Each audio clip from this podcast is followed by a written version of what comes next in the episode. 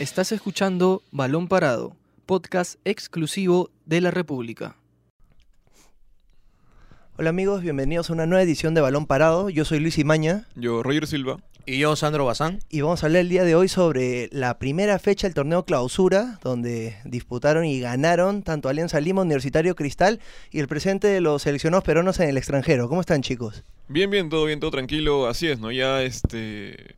Una primera fecha que va dejando varias cosas, por ejemplo, el triunfo agónico de Alianza Lima, Cristal también, que le ganó bien, a mi parecer, ante Sport Huancayo, y la U, que sufrió bastante, pero al final pudo vencer 2 a 1 a Unión Comercio. Sí, exacto, ¿no? Sí, sin convencer mucho, ¿no? Lo- los tres grandes que, que ganaron eh, en esta primera fecha, no me convenció mucho lo que hizo Alianza, que ganó de manera agónica. Sufrió. O- sí, no, no, no fue superior Boys, eh, pero tampoco es que te deja una imagen importante de, de Alianza que pueda pelear el, el campeonato en una primera fecha que es muy prematuro decirlo. Universitario también igual, que gana 2 a 1 con un penal medio discutido para algunos.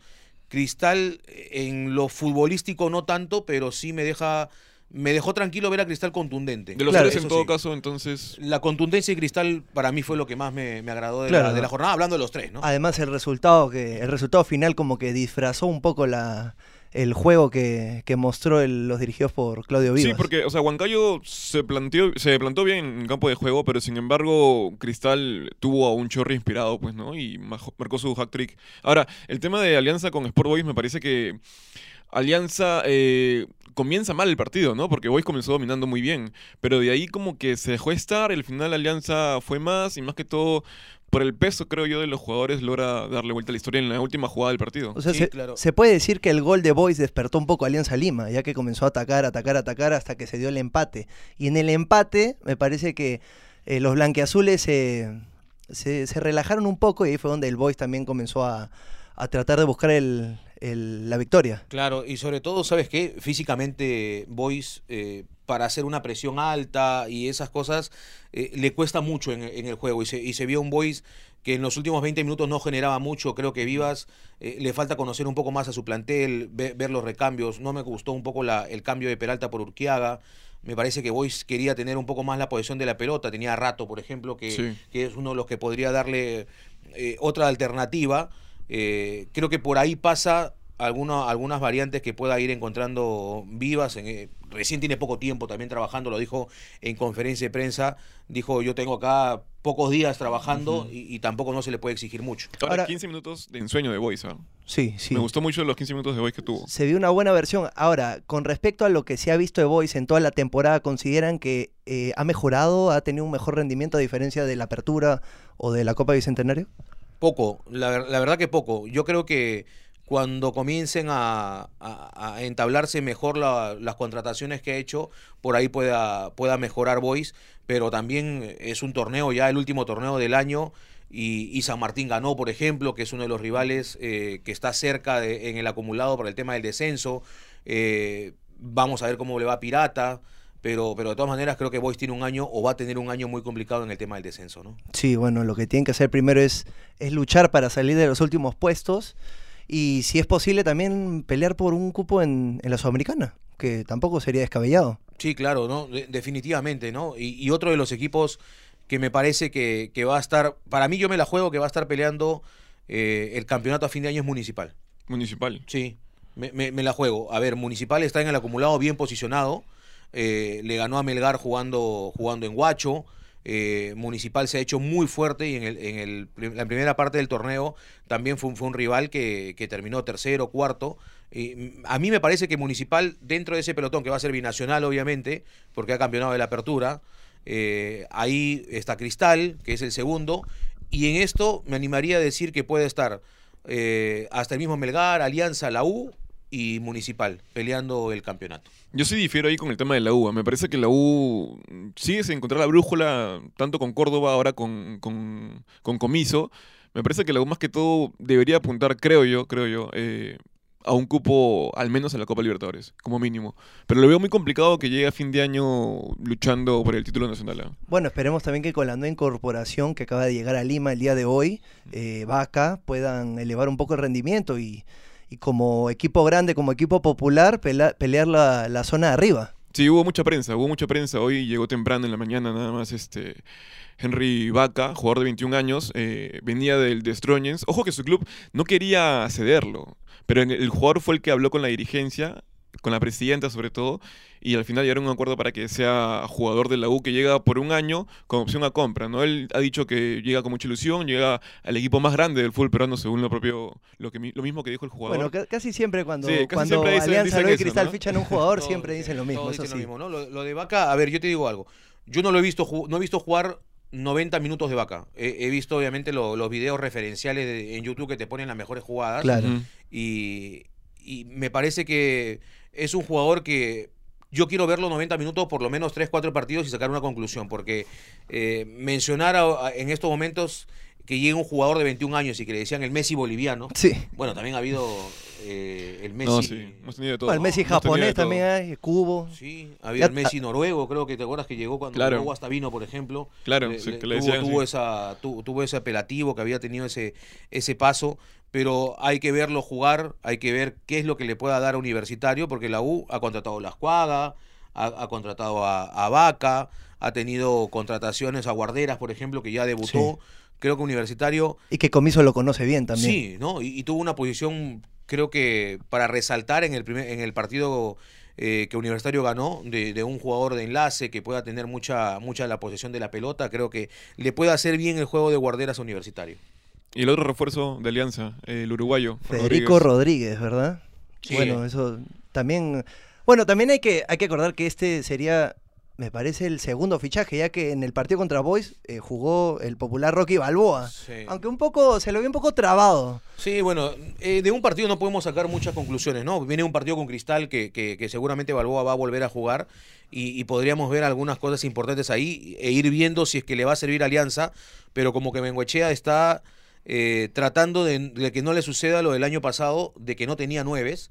Ahora con, con Ugarriza, que es un nueve que no tiene mucho gol, o Sí. que no tiene ni un gol, mejor dicho. No le da bien por ahora, no le da bien. Eh, ahora que se ha sumado Balboa, ahora que está Rodríguez, Sí. me parece que quiere corregir esto y, y es por eso que eh, va a poblar un poco lo- los delanteros, que ha sido importante en el esquema que quiere plantear. Claro, va a tener varias alternativas en la ofensiva y, y tampoco no será fácil, por ejemplo, reemplazar a, al- todo lo que hizo Mauricio Afonso, a pesar de, de los de, de gran que estuvo gran parte lesionado, eh, se coronó como uno de los goleadores de Alianza y, y también parte del, de la temporada, entonces no va a ser nada fácil, sobre todo como tú dices, Sandro, Ugarriza no tiene goles.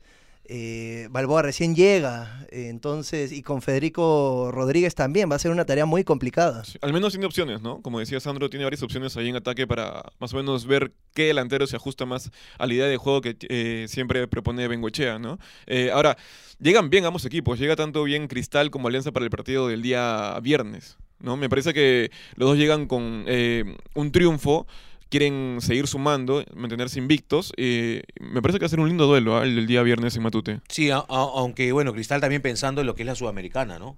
Por eso el partido también es, es, es viernes, Sí. viendo, viendo en lo que, en, en lo que le va a resultar, porque a ver, Cristal va a jugar sudamericana. Juega tres torneos ahorita. Exacto. Juega, juega Bicentenario, Sí. Sudamericana y Clausura ahora. Claro, y, y es por eso que vamos a ver cuánto le pueda dar en lo físico a, a Cristal de acá hasta, hasta fin de año si se, man- si se sigue manteniendo en la Copa Sudamericana, porque siempre a los equipos les cuesta esto, ¿no? Tener que afrontar campeonatos a la vez le- les cuesta y le va bajando un poco. Claro, jugar cada tres días es, es, es un ¿Qué desgaste físico muy importante. Exacto, ese, la- es- ese es el tema. eh, ¿Qué es lo importante ahorita? ¿Guardar para la Sudamericana o ya desde ahorita empezar eh, ganando la, el torneo clausura y poder asegurarse los puestos de arriba y, y quién no, y por qué no eh, ganar la- el torneo clausura y así poder pelear por el campeonato No, nacional? Y además también hay otro tema, que por ejemplo los hinchas han criticado mucho de que no hayan grandes contrataciones, ¿no? Eh, por ejemplo, la más importante me parece que es la de Loyola, por el lado izquierdo, pero de allí no han hecho refuerzos de peso, más que todo se ha concentrado en, en, en su reserva, en traer jugadores que estaban prestados en otros clubes y también ahora la repatriación de Olivares, ¿no? Bueno, Sí, que pero ese es regreso a mí me parece muy importante. Yo creo que en, en el poco tiempo que estuvo en el primer equipo de Cristal mostró, mostró ser un jugador prometedor y estoy seguro que con lo que aprendió en Portugal va, va a dar mucho va a dar mucho de qué hablar. Sí, pero me parece que no está como para, por ejemplo, ser titular en un partido de octavos de Copa Sudamericana. Porque todavía le falta experiencia, no es muy joven todavía Olivares, a mi parecer. Ahora, también, si, si esperamos eh, encontrar un reemplazo a lo que fue Herrera, es, es bien complicado. Sí. Hay, que, hay que acordarnos que en los últimos años tener un delantero que, hizo, que hace lo que hizo él eh, es muy complicado. Sí, es difícil ahorita decir quién se ha reforzado mejor, ¿no?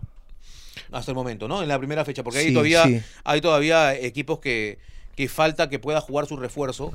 Eh, en Melgar, por ejemplo, Ávila todavía no, no puede jugar por el tema de- del pase, que se ha reforzado mucho, mucho Melgar, pero, pero perdió en la primera fecha con, con Municipal. Eh, es un poco prematuro decir quién es el, más- el que se ha reforzado mejor. ¿no? Y, Sí. y no solo falta que jueguen, sino también que se adapten al esquema del entrenador, porque en varias ocasiones los jugadores en los primeros partidos no rinden como, como se espera, pero con el pasar de los encuentros, con el pasar de los días y semanas, ya se, se adaptan al esquema y, y explotan toda su, toda su habilidad. Y acá hay un dato importante, no hay que decirlo. Por ejemplo, muchos mencionan que ya se cerró, ya se cerró el libro de pases del fútbol peruano. Sin embargo, aún se pueden fichar jugadores porque existe esto de la llamada lista de buena fe, ¿verdad, Sandro? Sí. Eso, eh, más o menos para que nos expliques un poco, porque los hinchas no saben mucho ese tema de la lista de buena fe. A ver, por ejemplo, la, la lista de buena fe es, tienes 15 días cuando se cierra el libro de pases, que ya se cerró el día viernes eh, en el fútbol peruano. eh, si hay jugadores que tienen problemas con documentación, como el caso, a ver, vamos a poner un ejemplo claro. Hay un, hubo un problema de documentación con, con Beto da Silva y que pueda llegar a Alianza. Claro. Entonces, como había ese problema de documentación que se podía regularizar en unos días, lo que hace Alianza es ponerlo en esta famosa lista de buena fe, ah, apelando de que en 10 días, en 8 días, se pueda regularizar esto. A eso se le llama la lista de buena fe, que le puedas poner jugadores que no estén totalmente libres, pero que acepte eh, el mismo jugador, que acepte el representante. Entonces tú lo puedes colocar en esta lista de buena fe y tienes esos 15 días para tratar de regularizar todo y puedas ser tu futbolista. Obviamente no se pone a cualquiera, ¿no? O sea, no vas a llegar tú y vas a decir, pongo de lista buena fe a Bernardo Cuesta, pero nunca has tenido una conversación con él, nunca has tenido un Claro. acercamiento ni nada, ¿no? Sino con jugadores que puedan tener esta, esta opción y hay algunos que han hecho, ¿no? Es por ello que se dice que hubo cierta incomodidad ¿no? en la gente de Alianza Lima cuando pasó lo que pasó ahora último con, con Beto da Silva, ¿no? que tenían todo ya cerrado, sin embargo al final hubo problemas en el transfer, habló también el representante Sí. del jugador y al final ya la operación se cayó totalmente, ¿no? Sí, al final, al final se cayó la, la operación, eh, que por eso Alianza lo puso incluso hasta la lista de buena fe, porque tenía, eh, le habían mencionado de que iba a demorar unos días más todavía, y es por eso que, que al final no se puede dar esto, porque los documentos cerró tarde, Alianza había hablado con dos días nada más de anticipación todo el tema, ¿no? Claro, eso fue lo que dijo el representante, Sí, como que le, dio Sí. parte de la responsabilidad a Alianza Lima, de que había sido muy prematuro el, el acuerdo y por eso no, no se llegó a concretar el, el traspaso de Beto da Silva. Entonces, claro, la lista de buena fe es, se puede decir, un buen paso para, para poder eh, traer, para poder fichar al jugador, pero no quiere decir que sea algo seguro.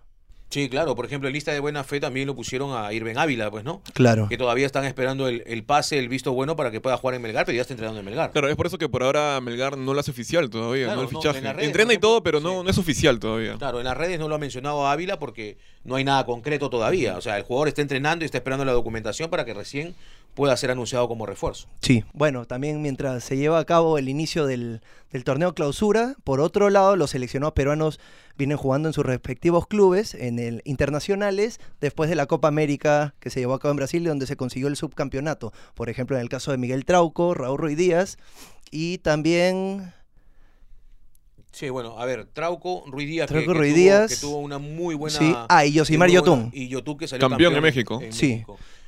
Yo, lo, por ejemplo, lo de Trauco para mí sigue siendo una incertidumbre total, ¿no? Porque Sí. juega, llegó a jugar con Flamengo en esta goleada de, sobre Goiás, eh, pero al final el técnico dejó dos frases que ahí me dejó por momentos satisfecho y después preocupado, porque dijo que no podía dejar de lado a uno de los que había aparecido en el once ideal de la Copa América y que tuvo un buen rendimiento como Trauco. ¿correcto? Y lo segundo que dijo, dijo, pero tenía a uno de los que son los, eh, es el titular, a René, que es el titular, lo tenía sobrecargado y es por eso que opté por Trauco. Como que no- me dejó preocupado. Como, Como que, diciendo- fue, como que fue la opción B, algo e- así. Exacto, ¿no? Y Trauco lo que necesita es jugar y se han sumado opciones de Mallorca, Besiktas, en Francia. En Francia también, sí. Acá lo importante es que Trauco a donde quiera ir, a donde Juegue decida ir, titular. juegue. Sí. Sí, E- es sí. lo que tiene que primar eh, eh, en Miguel Trauco. Sí, Pero no es. se entiende, ¿no? O sea, elegido dentro del 11 ideal de la Copa América y en su club Flamengo incluso no han mostrado mucho interés en renovar el contrato. Entonces, Claro. es algo que no se entiende. Y esperemos, como tú dices, Sandro, que al club al que vaya eh, sea titular, ¿no? Indiscutible, sobre todo, que es importante para la selección peruana.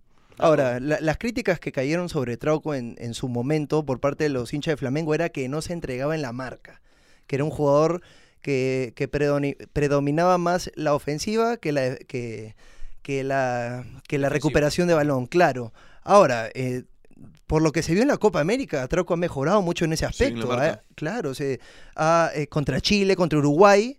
eh, se, se- para mí se, fue un muro, o sea, no, no, no pasó, no, no pasaron no pasó varias situaciones de peligro en, en- en esa banda. Entonces, es extraño que después del, del buen juego que, que mostró en, en el Brasileirao, eh, el entrenador de Flamengo dé con estas declaraciones. Yo solo recuerdo partidos que sí la pasó mal Trauco, que son ante Brasil. Puntualmente en la fase de grupos, en la última fecha y en la final. ¿no? Que, o sea, se vio muy superado por, por el ataque brasileño, ¿no? Pero de allí tuvo una Copa América para mí fenomenal. Yo recuerdo que antes preguntaban, por ejemplo, por qué los, los jugadores peruanos, eh, por ejemplo, Perú quedó subcampeón de la Copa América. Sí. Y mencionaba, ¿y por qué no tenemos a jugadores que puedan dar el salto de unas ligas mejores? Sí. Y para mí la respuesta es básica. Para mí lo- los clubes internacionales no te contratan jugadores que puedan tener cinco, cuatro o seis partidos buenos en tu selección en una Copa América. Quieren constancia. Ellos quieren, exacto, quieren tener un rendimiento de que tú tengas una temporada excepcional para que te puedan contratar. Y lamentablemente no tenemos muchos jugadores peruanos que estén en, en sus equipos y que tengan una regularidad de una temporada.